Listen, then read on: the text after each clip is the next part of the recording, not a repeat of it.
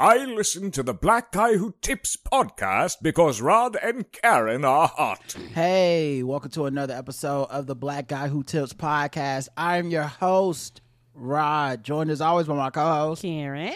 And we are live on a Wednesday. Mm-hmm. The return...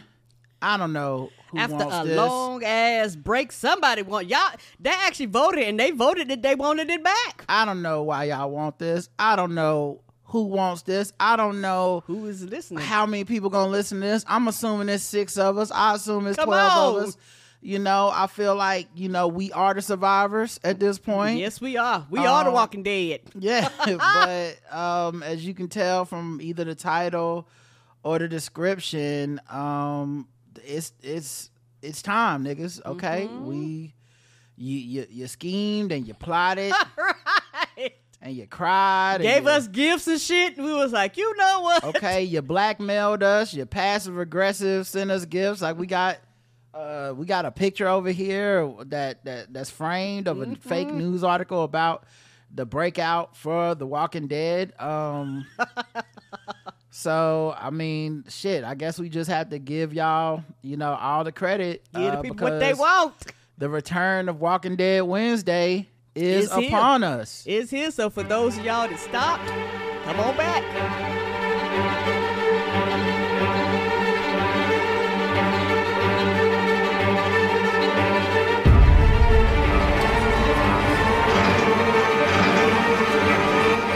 Now, I'm just going to assume that there's going to be like 12 downloads for this. All 8 of the people in the chat going to be all 8 of the downloads. Yeah. I'm assuming, Karen's getting her life to this. I'm assuming that.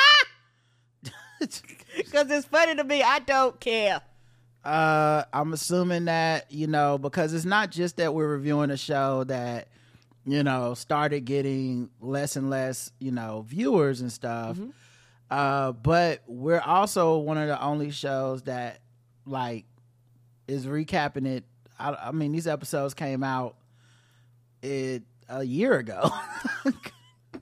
This episode, we got busy, y'all. This episode is from October 2nd, 2022, which is literally a little less than a year ago. We're only a couple weeks away from this being a year old, this recap.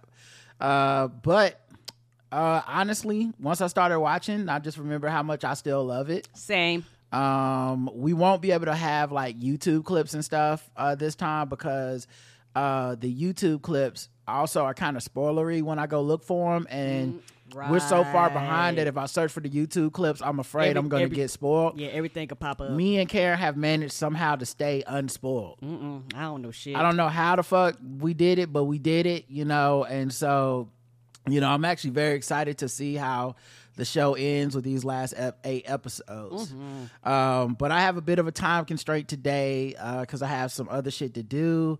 And we basically have like an hour to do this. So, you know, without further delay, let's go ahead and get into it. This episode is episode 17 of the final season, season 11. It's called Lockdown. It's directed by Greg Nicotero, written by Julia Richmond. Karen, let's start the way we always start. What'd you think of this episode in general? This episode was good. I enjoyed it a lot. It was moving because it's moving. It has moved in the past, but now it actually, okay, everybody's kind of settled in. Everybody's, you know, adjusted. Now they was like, okay, let's get shit to rolling. Yeah. And, I agree with you. I think it was good. I think it just hit the stride. I loved everything about like, the action looked amazing. And we got, you know, some prominent features of like characters that we really enjoy. So that was cool too. I also was head over heels for this episode. Mostly because it moved fast. It was only an hour or whatever. Mm-hmm. Like a lot of times when they do these returns, like, oh, we're back from a break. It's like an hour and a half. It'd be a long ass thing. 90 minutes, yes. Yeah, I like that. It was just like, nah, Yeah, we're not doing that. We don't need all that. We don't. So all right, let's start with the recap. I broke it into two groups, even though I could have gone a little further in my breakdown. I just broke it down into two different groups. Okay. The first group is the people fighting Hornsby outside the fence, outside, you know, out in the community. This is like Negan and Maggie and Daryl, like all the people that used to hate each other working together. And then I have the Commonwealth, where a bunch of action went down with a bunch of different groups. I'll try to keep it as straight as possible, but they interacted with each other so much. Correct. I had to put a big block of text all together. Yeah. So I think we'll start with the Hornsby group first, and then get into the inner workings of the Commonwealth, because Commonwealth was off the hook this week. That's where all the action took place. Yeah, it was. All the drama. So Hornsby group, the people fighting Hornsby. Mm-hmm. We start this episode with what I assume to be is maybe Judith in the future or somebody like narrating about today or something. I don't even know who this voice was, but it's like a woman's voice being like, you know, with a montage of everything that's all the villains from season 1 till now of the Walking Dead, where you're seeing the governor and you're seeing the whisperers and all these people and the heroes, you know, Rick and all them surviving them and all that shit. And it kind of ends this montage with that was a long time ago and it's now. Will it be tomorrow? Like, will we ever get to live in like a civilized society again? Or is it always going to be us fighting these horrible villains to the death? Right. And trying not to become villains ourselves, you know, and they're showing like Shane giving into the darkness and all this stuff. Mm-hmm. So the montage ends with Daryl and Maggie killing a bunch of walkers in an abandoned building while Hornsby is outside with just unlimited trooper code. Yes. Like, I don't know. This they was like, how many troops you need? Right. You got them. Right. Like, he just had buy one trooper, get one off, half off. Yes, he did. Sale or something, because it's just so many fucking... He copy-paste. And you know they all ain't shit, because all of them are dressed in that, like, white plastic stormtrooper armor. They all look like stormtroopers, y'all, for real. And you know when there's a lot of you dressed the same, you can't fight for shit. No, that's just the rules. Can't fight, can't shoot. That's just the rules of TV. If they not showing your face, you can't fight for shit. You are expendable as fuck. You know, it doesn't make sense if you think about it, because our heroes are almost never armored up. They just wearing regular normal people clothes that look good on camera and help them look like movie stars. And then the other people are dressed in battle armor and they getting taken out left and right. Yes, they are. I love it. You can give a stormtrooper a concussion with a rock, but... You know, you shoot Luke Skywalker straight through the chest with a blaster, and he gonna live. You know, so anyway, these motherfuckers is outside, and Hornsby is of course directing everybody with his Better Call Saul looking ass. He doesn't like that dude, don't he? Yeah, he got that like an off brand. And he got that cut on his cheek from like how he got hurt like the last episode, and he's like giving his speech like he's in The Fugitive, you know, I'll search every window, doorway, stairway, hallway, outhouse, in-house, house music. I want them dead or alive. Pee-wee's Playhouse, search it all. And then Daryl and Maggie look out the window and see him doing this, and they like, she's like, man, how many troops he got? And Daryl like, it don't matter. We're going to take him out one by one. And you know what? I believed him. Me too. Because he's Daryl Dixon and she's Maggie, and they can do it, and we done seen them get through some situations. Yeah, I think at this point our troops, our people, our Benetton ad, our diversity and diversity, equity, inclusion, Neapolitan ice cream group. Yeah, like the diversity, equity, and inclusion group is they are that girl. So I didn't know how they were going to do this episode, but I was like, I can see them spending an hour just carefully picking each one off like it's the fucking like Rambo in the jungle, and then at the end it's just them and fucking Hornsby. But I didn't know. So then they hear some commotion, they go by the door, you know, hide in their position ready to ambush whoever comes in, but it turns out it's Glenn, Aaron, Negan, and Negan's wife Annie, that black woman. Mm-hmm. because you know he like him a black wife. Yes. Okay. This is canon. Now he like shea butter. This is canon. Okay. You see, apparently he went black when he had that harem. He never went back. Never. So they let Maggie know that Herschel, the baby, is with Elijah, and the baby is safe. Basically, just a way to keep the kid off the screen. And keep in mind, Herschel had been questioned by Hornsby at one point, and so we know Hornsby is not above using these kids to get to these people. Correct. Negan and Annie say that, hey, we here to help kill Hornsby. Gabe says, yeah, I hear what y'all saying, but we need to get our people out of the Commonwealth before we try to take down Hornsby, because he can basically radio back to Commonwealth at any time, and all hell gonna ambush our people, because you still got like Carol, Ezekiel, Rosita, Jerry, the kids, Yumiko, Magna, maybe even Princess is still in there, she gotta be. Yeah, I think she is. All these people are still in there, and so we start attacking, going head to head with Hornsby. He gets on the radio, tells everybody, his agents and all his shit back in his spies back in the Commonwealth, hey, go kill these people, take them hostage, and they'll have no defense against that. So while they arguing over what they should do, we should just kill him now, no, we should make sure he can't radio back, Daryl comes up with a plan. He says, look, we can do both. Okay, Negan, Annie, they don't know what y'all look like. But they know what we look like. So we can't go back because, he can just easily narc on us and that we'll get caught. But we can send Negan back, or we can send y'all back. And Negan says, I'll go by myself. Annie wants to go with him. He says, baby, you carrying a gut full of me. Okay, you're not gonna be able to make this trip. I can't let my black wife die for me. Okay, I can't let my beautiful chocolate baby. Okay, I'm Negan. I'm gonna be all right, but I need you to stay here. And so, he looked her all in the face, all up in the eyes too. It was serious. I ain't never gonna forget about you. No, my chocolate gumdrop. He asked Daryl, "What is the play?" And that's basically how they end that scene, because they do that thing where they're not gonna tell us what Daryl told them, but they're clearly coming up with a plan to send Negan back, right?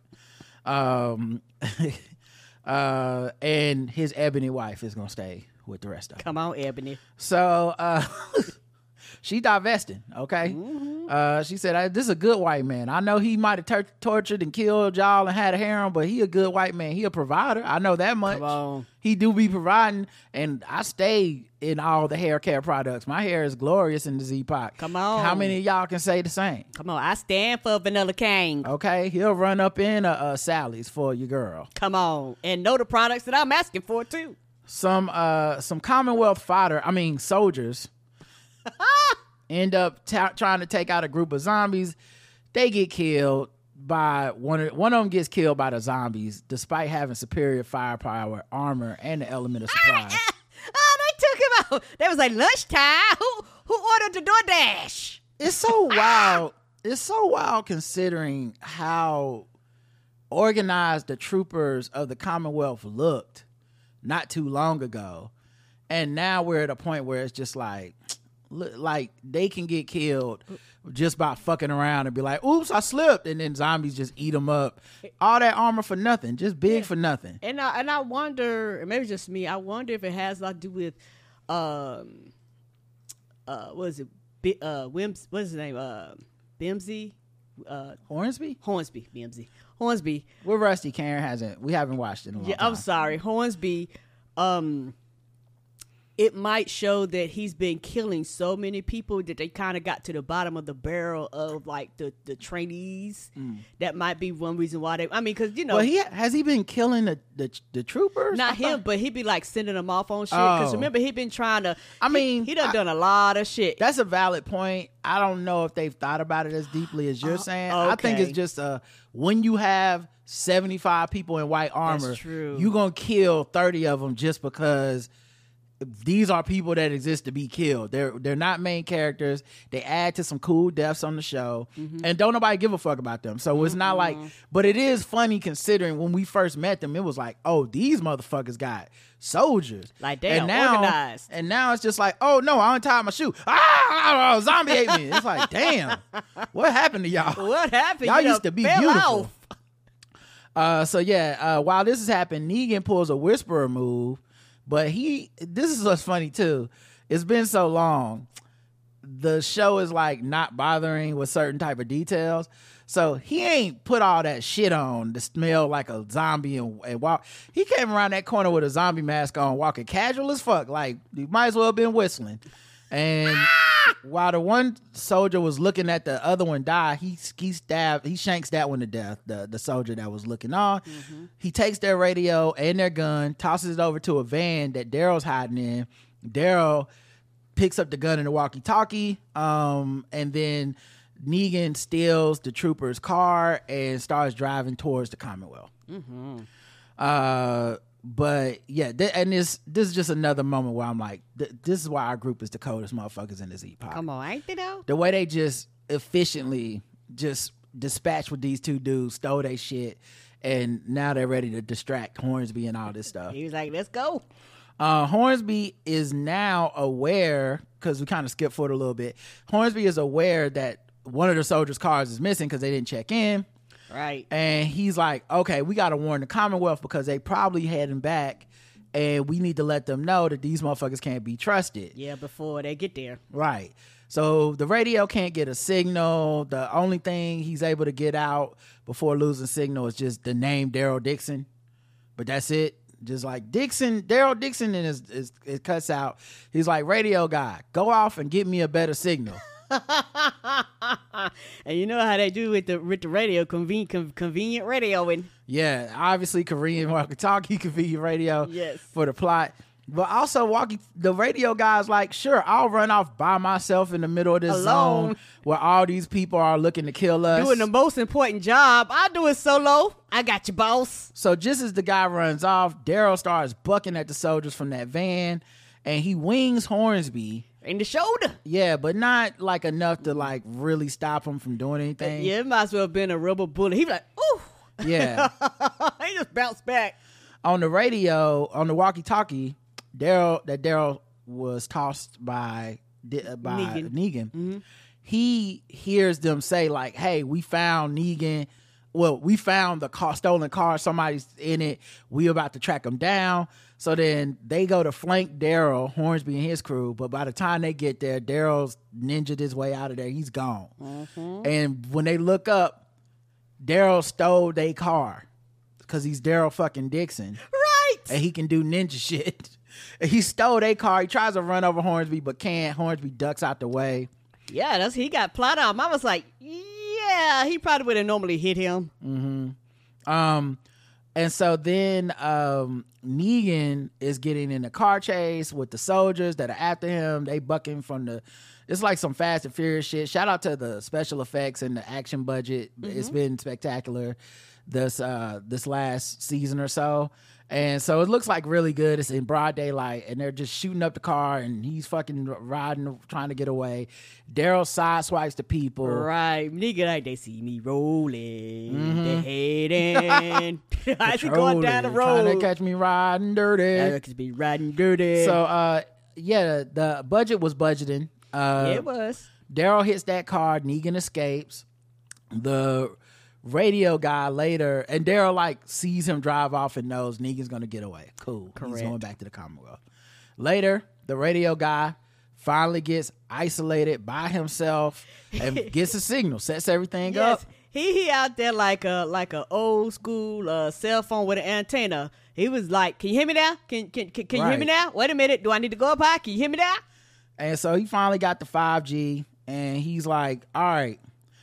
And you can tell it's such a TV thing because he stars like, CW actual, Charlie Washington actual, come in, Charlie Washington. Shout out 0928. And then, it's like, and all that shit. Then it's like, okay, I got a signal. And they're like, we hear you coming in loud and clear, Bravo. Give us a situation update. And it's like, okay, listen. something real important I gotta tell y'all right now. Okay, so Daryl Dixon, and then before he can get it out, Hubcap gets thrown in his direction and distracts him. And he's like, let me stop my very important message. Phone call. He was like, I'm going to put y'all on hold. Y'all don't mind being on hold, do you? I can relay the rest of this message in a second. And so Annie steps out. He points a gun at her because she's a black woman and he's a cop. And he can't help himself. You know, it's involuntary at this point. And right when he does that, Maggie steps from behind, stabs him, and then destroys the radio. But unfortunately, Daryl's name did make it back to the Commonwealth, even though he wasn't able to finish the message. So they just know it has something to do with Daryl. Right. They don't know what the message is. Later, we see even like I said, some of these details I think are just kind of funny because Maggie and Annie were together at this point. But later we see Daryl and Maggie together without Annie. They duck down an alleyway to avoid some troops. Maggie takes the time to say she's sorry that Daryl had to betray Leah and kill Leah to protect her, right, to protect Maggie. Daryl says Glenn would have wanted him to protect her, you know, so don't say you're sorry. Don't say it. He tried to give her a chance and she said nope. He was like, okay. Yeah, he's like, it's not, don't even worry about that. We family. Mm-hmm. So then Aaron, Gabe, and Annie joined them. So once again, we didn't really see when Annie split off. I think these are little details that don't take me completely out, but it's just things I noticed where I'm like, oh, okay. Yeah, and a lot of that, not your fault, they just sped it up. They was like, nobody gives a fuck. Like, we could have took a few extra seconds to show you, but I noticed because I pay attention and write the notes and watch it twice. Right. Like, I care. But yeah, it's little things I noticed like that where I'm like, interesting situation. So then they're surrounded. So basically, they find out they're surrounded. Annie and them are like, you know, they must have just cut this scene, but they must have split up and said, Aaron, Gabe, Annie, y'all go look for a way out. Me and Maggie look for a way out. Yeah, we just didn't see that conversation. Yeah, they kind of cut it for time. They come back together and they're like, look, ain't no way out. They behind us. They behind y'all. Annie says, what if we just go down into the sewer? Yeah, what if they don't see us? Because they was like, if we try to go out on the streets, we're going to be seen. So they go down into the sewer, and it's a huge sewer tunnel that is only exist in Hollywood. Yes, that was a clean. I was like, the sewer does not look this fucking clean. Like, never seen a sewer this clean. Not just clean. I'm not just talking about the cleanliness of it. It was huge. Like, 30 people could fit in that sewer. Like, and I'm not exaggerating. Later on, we would see 30 people pointing guns at each other in that big-ass sewer. It looked like the Ninja Turtles lair in the sewer. Did. So, in the huge sewer tunnels, Maggie asks if Annie is okay because Annie, of course, is worried about Negan. She's pregnant. Of course, this also shows how far we've come but all the shit that Negan and Maggie went through, where they was trying to kill each other and all this shit. And they now care about each other's families and stuff. And we know they got a spinoff show coming, Dead City, where they're supposed to be working together. So anyway, but I'm mostly just happy they never tried to give them like a romance thing. Agreed. Because I thought while the chemistry and them trusting each other was important and cool, it would have been too much for me for that to be romantic. And I know some people were trying to like hint towards them shipping them and shit, and I just thought that was completely ridiculous. Same. So but yeah, she checks on Annie says she's okay, they just need to hurry up.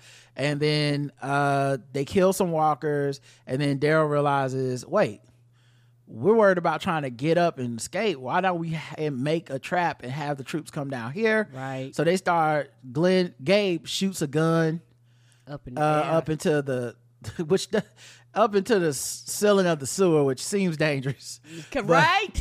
But he shoots the gun. I'm like, you ain't afraid of hitting the metal? Like, I don't know. Maybe I'm confused and don't know how the shit works. He shoots the gun. It draws the troopers down to him. The troopers come into the sewers. They get ambushed because Daryl and them set up some walkers as bait. They cut like the Achilles tendon, like it's Aaron Rodgers on Monday Night Football. Oh, no! And then they take Hornsby hostage, but the troopers still have their guns. Everybody's pointing guns at each other like it's fucking... Trapped in the Closet, Chapter 39. Yes, and it's just ridiculous. And then it ends with the camera zooming in on Hornsby's face, and he's actually smiling. So we don't know if he just feels like he's still in control of the situation, If that's a false smile of confidence, because Daryl's got a knife to his throat, but everyone's got guns to each other. So who knows where we're going to start with that next episode. Right. The Commonwealth. We go back to the Commonwealth. Now, I think last time we were in the Commonwealth, Connie had done a investigative report and leaked it to say a whole bunch of people were missing, and they think that Sebastian got something to do with it. They know that Sebastian, because he sent Rosita and Daryl, they know that Sebastian has sent people into like a house to get money because his mom cut him off. And of course the Commonwealth still has money. So his mom cut him off from her, you know, her money. So he would do these things to get money, and a lot of times he send them people out there and they would die. He wouldn't even think twice about them people dying. Yeah, and also some of the troopers that work for Mercer, the big black man, the big fine black man, he killed a couple of troopers when he found out they were in on it. Yes, they was killed him in front of Rosita, and she saw it. So he has that secret because he was so pissed at them. So he has that secret that only she knows. Right. And so they deduced from all this that, what must have happened to all these missing people, Sebastian must be the reason that these people are missing, if I remember correctly. So now that everyone knows this, and people have missing loved ones, they're all down at town hall and they are protesting. Child, they like, all lives matter, all lives matter. The fuck is this? No, I would not say all lives matter. That's the wrong side of this one. They're more like, we want justice delivered, Sebastian. Now, these are good protesters. These all lives matter are counter protesters. Okay. Yeah, they the bad guys. These are the good guys. We rooting for these people. I understand, but because it was like a mixture, so many mixture of people, this was like a true, like if people would really talk about all lives matter, this is really would be what it looked like. So that, I'm sorry, I didn't explain the joke. No problem.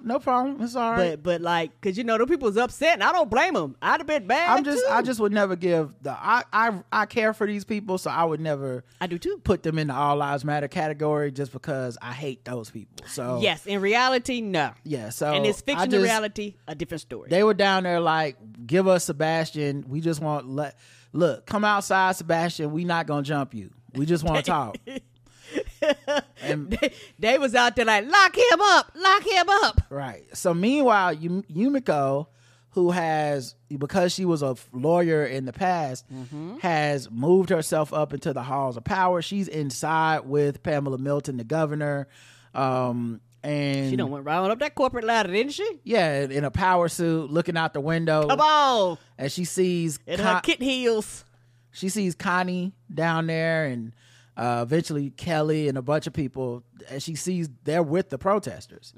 So, you know, those are her friends. And also she knows Connie is the person that leaked the report. So then Pamela Milton gets on the intercom and just in a weak, half-assed way is just like, hey, y'all, it's Governor Pamela Milton. It's your girl. Don't believe what y'all heard about my son, all right now. They just be trying to red pill y'all. Y'all know my son. I know my son. My son wouldn't do that, okay? Yeah, she giving a PA announcement. They was like, boo, boo. Also, today is Taco Tuesday in the cafeteria, so don't forget. They was like, boo. But no one's trying to listen to her. She's saying it's all lies. There's, you know, we don't. And at this point, the crowd probably thinks she's either covering up for him, in on it, or just doesn't know what the hell she's talking about because no one believes her. She's not swaying anyone. No, she's not. She hasn't built the trust. Like, you know, a lot of people are like, hey, dog, like, your family's kind of shady. Well, because of the system that they built in the Commonwealth being a class system and them being the upper class, there's a lot of people that have it better than they did outside the walls, but don't have it good. And if you're talking about my loved one being missing, it wouldn't matter how safe, quote unquote, this place is. People I love are missing, and your son might have had something to do with it. I'm willing to give up the ice cream to find my fucking son. Ain't that the truth? Like, there's some shit people look the other way. Like, if it's someone else's family or somebody, but there's some of these people that are like, nah, fuck that. So, right. In the crowd, Kelly asked Connie in sign language, is this what we wanted? And Connie's like, this is what change looks like. People still missing. They're somewhere. We not finna let off their necks, sis. And this is what change looks like. Like, yes, you're gonna have people protest, people gonna be angry. When you put this information out there, people have the right to interpret it how they want to. Connie's with the smoke, and we know that she has a stubborn determination of a survivor because she survived that whole season out there by herself. Yes, she did. And she did not miss a step when she came back. Mm-mm. She's like, listen, I know what it's like to be missing and how it drives people crazy. Now, Kelly done like, I done got my sister back. Why we care about these missing people? She's like, no, fuck that. Right. Magna looks on kind of concerned with her arms folded because Magna never trusted this system. She never trusted the Commonwealth. From the beginning. She immediately was like kind of lined up with the revolution. She immediately was in the working class people. So, I think she always was like, this place is some bullshit and eventually it's going to come down, which is kind of the theme of The Walking Dead. Mm-hmm. Every society breaks down. Yes, sir. Zeke is up there with his newly healed surgery yelling, hell no, we won't go. We want justice. Deliver Sebastian. Then he comes over to him, and they start discussing should they leave or should they stay. Rosita walks over as well. So they're like, look, we need to get the fuck out of here because this shit about to come down. And Rosita is, remember, working in security with Mercer and them. But she ain't at work right now, despite she's at this protest, which seems like I'm off the clock. Which seems like a security risk, if you ask me. Right. It's like the opposite of security. But so she's like, we can discuss this later. We just all need to like get back home and talk about this because they're like, we should leave. I think Zeke thinks they should leave, but then like Rosita, Connie, Kelly, Magna are like, we should help these people get free. Right. And also particularly from Magna, she was like, all I ever did was run. Like, I'm tired of running. We need to stand up for something. Right. So then Mercer comes over to Rosita. Like, from Mercer and his troops come through, but not in like a menacing way, but the presence of troops during a rally is always menacing. All right. But he comes over, and the reason I make a distinction is because later you will see some menacing troops. Mm-hmm. But he comes over kind of like to see what the fuck is happening. He asks Rosita, what you doing out of uniform? She's like, it's a personal day. And he was like, girl, not today. Today is not a personal day. I need for you to put your uniform on. She says, well, this is not my problem. This protest is not my problem, and it's not yours either. And he gets radioed, and someone's like, we need you in processing. And he tells Rosita, listen, suit up, and I'm going to go to processing, but you need to go ahead and get in your trooper gear. Right. You coming to work today. You ready to get on the clock. Right. Inside the governor's office. He was like, why you playing? Mm-hmm. Inside the governor's office in the town hall, Pamela Milton is still on the intercom. Now, what's funny is in the scene, you can tell she was supposed to be talking the whole time into that intercom. But with what we just witnessed on the outside, we heard her, we never really hear her. Mm-mm. So my guess is the people are so mad, you just can't fucking hear. So loud, right? Like, and it just says something about the cognitive dissonance between the people in power and the people on the street, that she's in the intercom being like, my son did not do this. We will get to the bottom of this. And on the outside, they're like, we want justice. We don't know. We won't go. Fuck you. And so it's such a disconnect. She's basically wasting her time. Yes, she is, honey. And so they're like, eat the rich. Right. Yeah. That's what they should. They need a Bernie character outside. But yeah, so then she, Max, oh, beautiful Max, comes over and hands Milton some questions from citizens for her to answer on the intercom. And ain't nobody listening to that shit. Matter of fact, we kind of cut away from that. Yeah, I was like, that. That's like you going and we actually filter these questions and we're going to use like the easiest questions and, it's going to be unrelated to the shit that's happening. I figure, I wonder how they source the questions. I also feel like, yeah, there would have been plans, almost like a town hall. Mm-hmm. But I think what would have been funny is if they would have let us hear a couple questions and they would have had nothing to do with the protest. Of course they would have had nothing to do with the protest. Okay, question number one from citizen Jane M, who says, will there be tacos this Taco Tuesday? I'm glad you asked, Jane. Yes! Yes. We will be having tacos in the cafeteria as long as everyone politely, calmly leaves right now. We'll put extra double meat in the tacos. But if not, no one's getting tacos, Jane. Okay, let's go to the next question. Here's a question from John, age 12. Yes. The question is, will we be able to have basketballs now? They're flat. We're going to address that. Right. We're going to have the troopers go out and get you some pumps. And we're going to be sure that we pump these balls. He also asked a follow-up question. What is my favorite color? Oh, my God, John. Red. Okay, yes. Thank you. Oh, these are so good. These are so good. But then... had an NPR voice. So then, right. And that's how she's trying to calm the crowd with the NPR voice, but it's not working. Because their loved ones are missing and they think your son did it. Right. They don't care nothing about your soothing jazz voice, ma'am. There's no amount of calm down that's going to fix this. So at any rate, Yumiko and Max talk. Max basically says, I'm still down for this. Because Yumiko's like, do you think Milton knows where her son is hiding? Max like, probably not. Sebastian's scared of his mama more than anybody else. And I still want to keep going with the plot to bring the Commonwealth down. And Yumiko says, then we're going to keep going. We cut the processing. Mercer is in there because the person that needs to be processed is Negan. And he called for Mercer by name and said his friend April gave him Mercer's name. Now, I can't remember the significance of April. I feel like April was like his sister, if I'm not mistaken. Well, I thought Maxine is his sister, right? Who is April then? I don't remember. So yeah, I don't remember her thing, and I'm scared to Google April, right? Because it's gonna tell me, who knows what's gonna pop up. Yeah, it's just gonna be like, April is somebody else. Yeah, it's just gonna be like she got killed, and I'm gonna be like, fuck. So I just April somebody that means something to him, because I forgot who she is.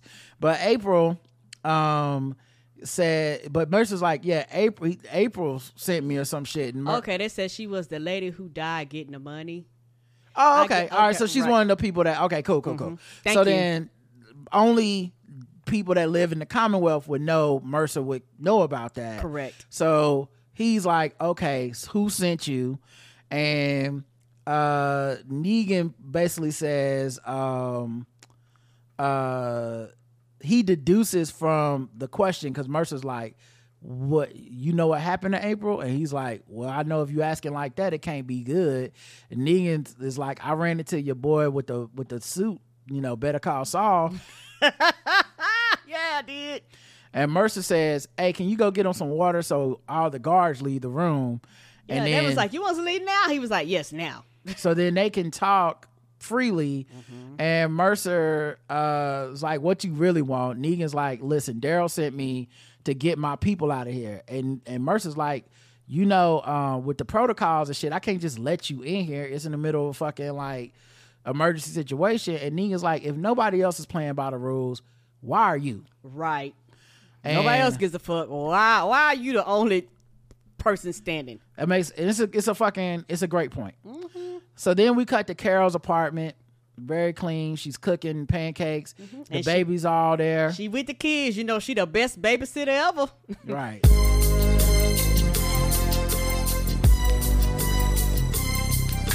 So she's teaching. She's watching Judith, RJ, and Gracie. Because those are their kids. They didn't send them to school today or whatever, so they gotta I don't know if it's in preparation for the plan or what, but they know Carol is the ultimate babysitter. She was like, we gonna treat it like a sick day. So Judith is like, hey, why you got all these surveillance photos of people that Kelly took just sitting out? And Carol's like, so we can keep an eye on everybody here and get to know the people and who we could trust. Mm-hmm. And you can see they have pictures of people that maybe they suspect are working for Hornsby, stuff like that. Because right. Carol, of course, is always running counter surveillance.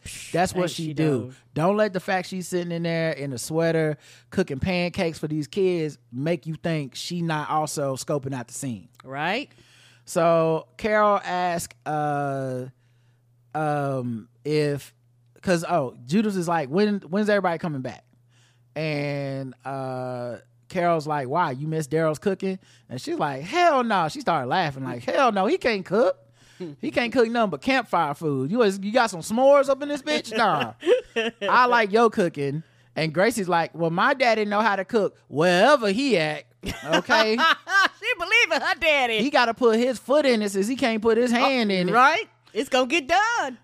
Carol looks outside at the people walking to the protest and then happens to see a couple people walking the other way towards her apartment. Mm-hmm. And they look like, from surveillance, must be some of Hornsby's people.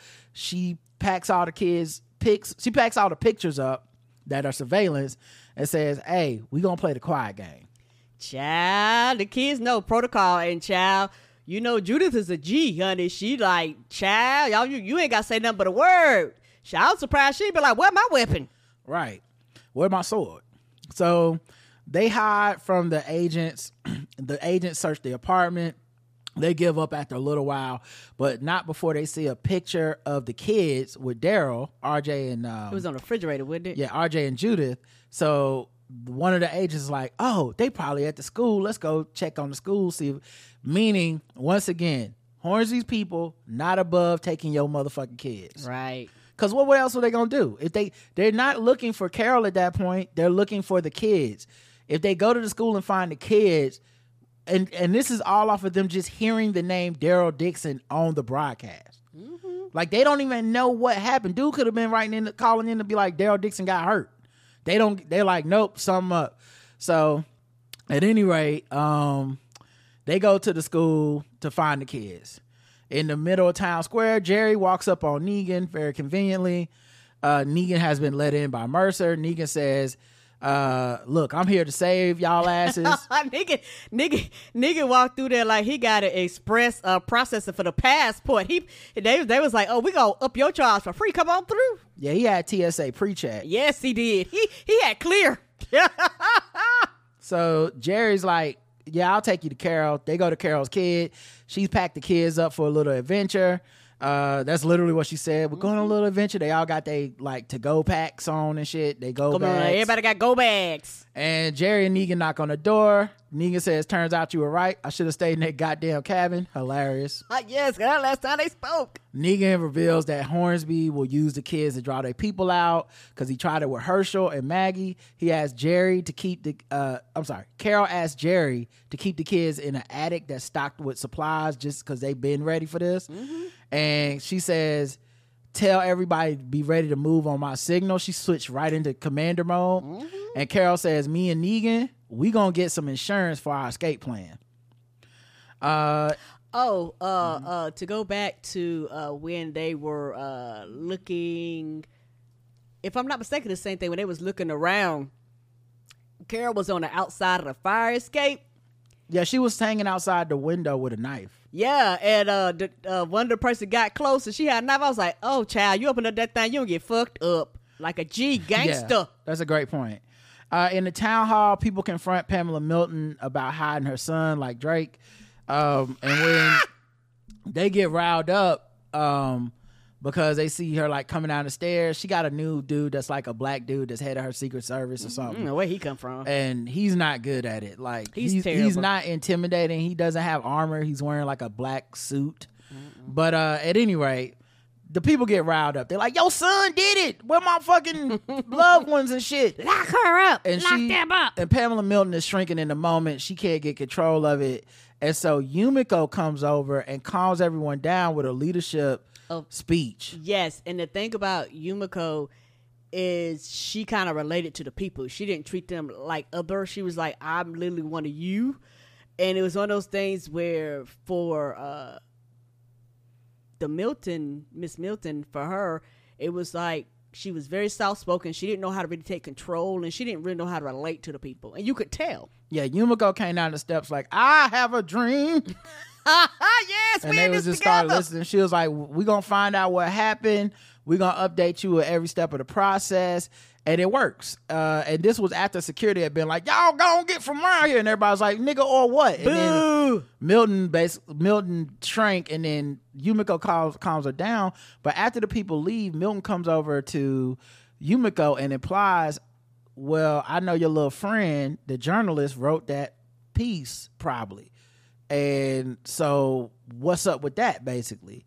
And what it made me think is, I wonder if Pamela just felt the writing on the wall, could kind of see what's happening. Mm-hmm. She is possibly about to lose power. It's very tenuous. Correct. And Yumiko just stepped up. Right. And they listened to her in the middle of this crisis, mm-hmm. and she related to the people in a way that the Miltons can't at this point. Right. So outside, people still mad, though. So they got out the lobby, but outside, people's like, down with the Miltons. And they see Pamela like being escorted out by the Secret Service into an armed vehicle where she's driven off. But the whole time I kept thinking like, man, you could tell life is good for these people because they soft as room temperature butter, because she was right there. Y'all could have threw rocks. Y'all could have did something. Right. But y'all didn't. Y'all really just was like, come on, man. You know, we upset. Give me my son back, please. Milton gets on a walkie-talkie in the armored car and says, B-14, do it right away, as she's driven off in an armored car. Mm-hmm. I'll get to what I think B-14 is. Right. So Magna meets Yumiko in a park. They sit on a bench. Yumiko's like, this is really me warning y'all that Milton knows Connie did that shit. Mm-hmm. And you was right, Magna. You always thought this was some bullshit, and I'm gonna help get y'all out of here. And of course, Magna's like, you mean we gonna get out of here? And Yumiko's like, no, I'm gonna stay because I gotta support my brother Tommy.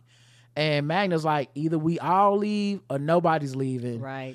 And Yumiko's like, you stubborn, and they used to date. So Magna's like, that's one of the things you liked about me. But assuming Magna's gonna go tell Connie. Mm-hmm. Over the intercom, you get in the park, you hear as they're sitting there, they get interrupted by an order to lock down. Mm-hmm. It's like, guys, we need to lock down. We got an emergency order. There's a herd of walkers 5 miles outside the city.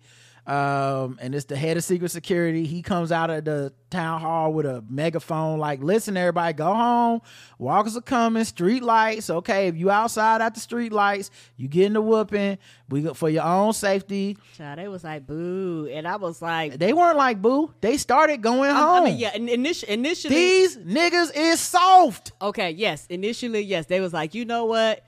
Yes, let's go home. And I was thinking, this sound like they went and herded them walkers so they could force people to go in. There's two things here. One, I like the idea of a community treating walkers like a natural disaster. We've covered this several times throughout the Walking Dead, but it's actually really smart. A herd of walkers should be treated like a hurricane. Yes. And you know, they start putting out the hurricane protections and everything in the city. It's like a but very convenient timing.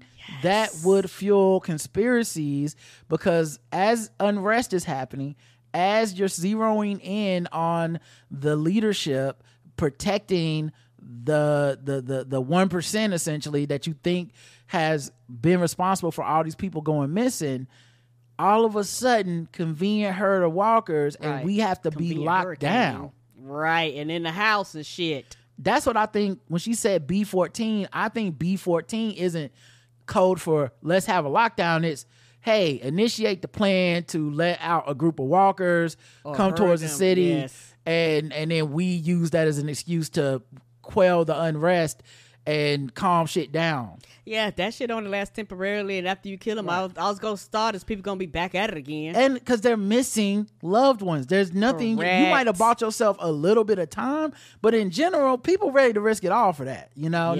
Now, maybe we'll talk later about it, and I could see maybe it playing out a different way, but it depends on if you got the heart to do it. And I think this whole town is soft, including the security people. Mm-hmm. They soft. They not really about to do what it would take to really squash this whole thing. So anyway, the Jerry and the kids, and this is all like the timing gets kind of weird here. I'll get into that in a second. But Jerry and the kids are chased by Hornsby's secret agents that came to the apartment, but they get some people to run interference for them to stop the people from chasing them, and they go and hide up a fire escape, and the people. And then just a near miss. The people don't find them, essentially. Right. They chase them like a RPG player when you're like in a Call of Duty or something like that, and somebody walks up, get real close, and then almost resets, and then just go back where the hell they came from. Yeah, it was like they glitched out or something. Yes. And but it was just like a simple way to have them escape. That's really what they needed them to do. Negan and Carol break into the city planning office to find blueprints for the Union Station because she says, hey, the dude was in the Union Station, which is their city hall, when the protest broke out, looking for him. Ain't nobody seen him outside. We think he's hiding. I think he's hiding somewhere in here. Blueprints will help us find him. Right. Negan tells her, I got married. I got a wife. He didn't tell her she was black, though. Maybe he didn't want to stunt and be like, she also a gorgeous black woman. I know you into the swirl. Okay, you and Zeke. Right. Maybe we should get everybody together, go out for dinner. Double date. Extremely progressive white people. But at any rate, Carol basically understands that he's worried about his wife. She reassures him that it'll be okay. I already said Jerry and the kids. Okay, so then Rosita and Mercer go on patrol with the rest of the troopers to try to kill the walker herd. So they're going outside the wall to stop these walkers. Right. Carol and Negan find Sebastian in a hidden compartment. He's sleeping on a cot. They yoke his ass up. He reaches for a gun. He's like, what do you want? And when Negan stops him from grabbing the gun, he goes, do you know who I am? And Negan goes, oh, do you know who I am? And I'll just start laughing. Yes. It's like, yeah, you don't want to know. Carol says, look, I'm taking you to your mama. He's like, nah, fuck that. And she's like, Negan says, listen, I'm sorry. No. Sebastian says, my mom don't care about me. She's like, nigga, that's your mama. Right. He's like, Commonwealth is her kid. I'm just a prop. And Negan just laughs at this spoiled entitled bullshit. And he's like, listen, if Carol is giving you an out, child, you better take it. She giving you a life raft.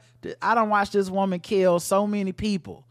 She could have just walked in here and killed your ass and been like, I found your son and brought your head back. Come on, just fucking do what she say. Yeah, she take out anybody. She take out the kids, she take out the adults. Honey, don't fuck around with Carol.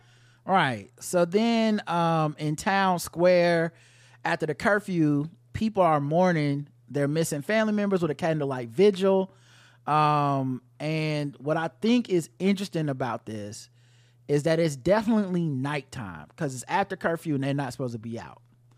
Later, we will cut to Mercer and Rosita outside the walls and it's daytime. Mm-hmm. So I don't know if they're saying it took them all day to get outside the gates and they were actually fighting the zombies the next day, or if they just got the timing messed up in the episode where these things were happening simultaneously and they just kind of forgot that, oh, we filmed this one scene at night and this one scene is happening in broad daylight. I don't know. It doesn't really matter, but I just wanted to point it out because it's something I noticed. Mm-hmm.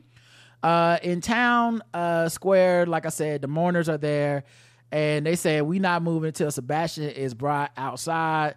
The troops get into battle formation.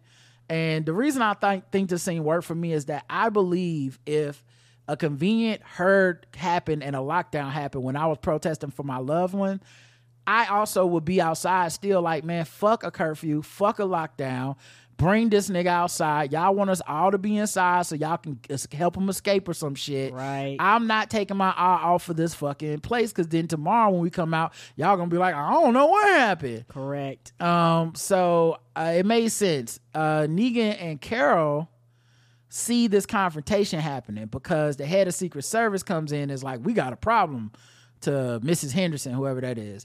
He's like, we got a situation. And he now has his troops and they spread out like they ready to fucking fight, you know? Mm-hmm. So then Negan and Carol try to sneak Sebastian out. But this random dude walking down the street recognizes Sebastian in a hoodie, which I love this because this never happens on TV shows. It's always like if you wear a hat or a hoodie, suddenly you're invisible. Yes. Like they was like, no. And this dude was like, wait a minute, that's Sebastian. That's Sebastian. I know who this is. Negan's like, don't worry, I got it. And he tries to stop the dude. But then one of the troopers knocks Negan down, hitting him in the back of the head. And the head of security, Secret Service dude in all black, is like, shut up and listen. Y'all shut the fuck up. Everybody shuts up because these niggas are soft. Okay, these people have had it nice. You at a protest, someone tell you to shut up, you do it? That's the opposite of a protest, but okay. They're so quiet, they actually hear the zombies outside. So now the conspiratorial part of it is like, wait, there really are zombies outside. Right. Like, they ain't fucking with us. Right? I would imagine up until this point, they were like, y'all are pretending there's zombies outside so y'all can make us go into lockdown. So this kind of would throw these people off. Because what they aren't thinking is, y'all released the zombies outside to make us go into lockdown, right? Right. I just thought it was like a cool psychological moment. At any rate. So, dude is like, fuck it, they ain't leaving. Fuck them up, and they put out the tear gas, yep. And they were. I'm surprised they ain't hit it with the beanbags. The fact that they have gas grenades and non-lethal measures shows you how good they have it in Commonwealth. Yes, because any other Walking Dead community, they would shoot you because that's what we have is guns. Right, we don't have gas. Pull the tasers out. Yeah, like nah, we fuck you up. We kill people. Everything is a one-strike law here. Yes, it is. Mercer and Rosita outside the walls is broad daylight, even though it was just dark in the scene before. Right. I'm sorry. And then we do watch the crowd disperse, and Connie and Kelly and them were among the crowd. Yeah, they dispersed. Coughing and shit. But they never get caught. They just go home. Mm-hmm. So once again, could just be that this next scene doesn't happen till the next day for some reason. Right. It just took that long for them to get out there, even though they showed us them leaving not, that long before this. Anyway. So, basically they find out, like, the walkers got too close. She says how they get this close. They made it past these other outposts. And he says, because somebody wasn't doing their job. And Rosita says, that seemed to be happening a lot around here. My guess, that means Mercer's not in on plan B-14, which was probably to let the walkers past the outpost area. Yes. And which makes sense because he didn't know about them rogue troops that were helping Sebastian that he killed. He probably not in the loop at all. He probably thinks he squashed the problem by killing them. Yes, when he really didn't. The corruption is too strong. So he thanks her for he's like, he apologizes to her first of all. Says, "I'm sorry you had to see me kill them troopers the other day." She's like, I watch people get killed all the time. It's not a big deal. He's like, I need somebody I could trust out there watching my back. And she said, well, don't ask me because I care about my family first. And if it come down to it, I'm protecting them, not you, not the Commonwealth. I can give a fuck. And he's right. Like, you kept it real. He said, I respect that. And I'll help you get out if you decide to leave, which, they may need to because they're going to need an escape plan if they decide to get the fuck out of here. Agreed. And right now they don't really have one. They get a radio call to help some troopers fighting some zombies. They drive out there. Rosita hops in the back of the Jeep. Once again, special effects. Like a gangster. She mans the gun turret in the back of the Jeep, and it looks like Halo. If you've ever played Halo, where one person can get on the fucking gun in the back, it looks so dope. And they had like the zoomed out shot, which was gorgeous. Some drones. It looked amazing. And she, of course, was just bucking, nothing but headshots like that Rambo movie that came out a few years ago. And they pick up one trooper, but he is really no help because he lets his partner get killed after they done crashed the van. Once again, these motherfuckers are losing recipes. These are not the best troops. No, this is the bottom of the barrel. Like, how did you crash the van, nigga? There's nothing going on out there. They was like, we gonna just draft them. So they crashed the van. This motherfucker pull one dude. Mercer tries to pull one dude in. Dude gets ripped in half by zombies. Oh. It's very gross, very cool. Yes, it's really cool. And then finally back at Milton's crib, she is getting drunk early in the morning. So I guess this was the next day. Maybe anytime that's why it's the time to drink. Maybe that's why it was light outside. It was the morning. It must have been the next morning. So she's drinking. Yumiko comes in and is like, and she's like, girl, you want a glass? She's like, bitch, it's 7 a.m. or whatever. Like, get yourself together. And she's like, and Yumiko's like, why you tear gas my friends last night? And she's like, do you really think your son isn't involved in this? And Pamela's like, look, he just rebelling. He just young. He's just a kid being he's just a 40-year-old kid acting out. This is what happens to all the men in my family, but they eventually grow up to be great leaders. He's not a killer. And Yumiko says, well, I might have to defend you in court. And she said, well, that's funny because you friends with the bitch that exposed me. So how about that? And then right about then, Carol comes in with Sebastian and says, look, I brought him home. Milton hugs him, smacks the shit out of him, and she's like, did you have something to do with this? And he's like, no, I'm just an easy target. It's all lies. And Carol says, well, then maybe we can help each other.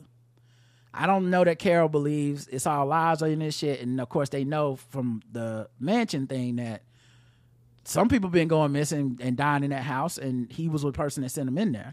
Right, and I was correct. So Carol says basically, look, we can help each other out. Hornsby is after my friends outside the walls.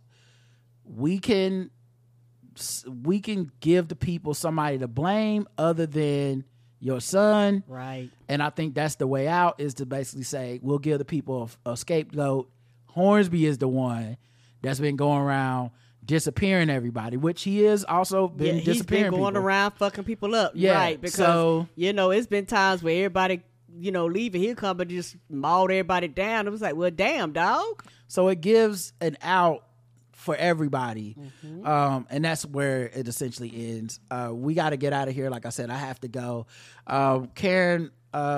I would say what we were looking forward to next week, but there was no preview at the end of this one. It wasn't. Because at the time they were promoting Interview with a Vampire, and we weren't recording that. Mm-mm. So we'll be back next time we do one of these recaps. I hope y'all did enjoy this. I hope y'all did. Definitely let us know. Leave us a comment, all that stuff, because, we're doing this literally for y'all.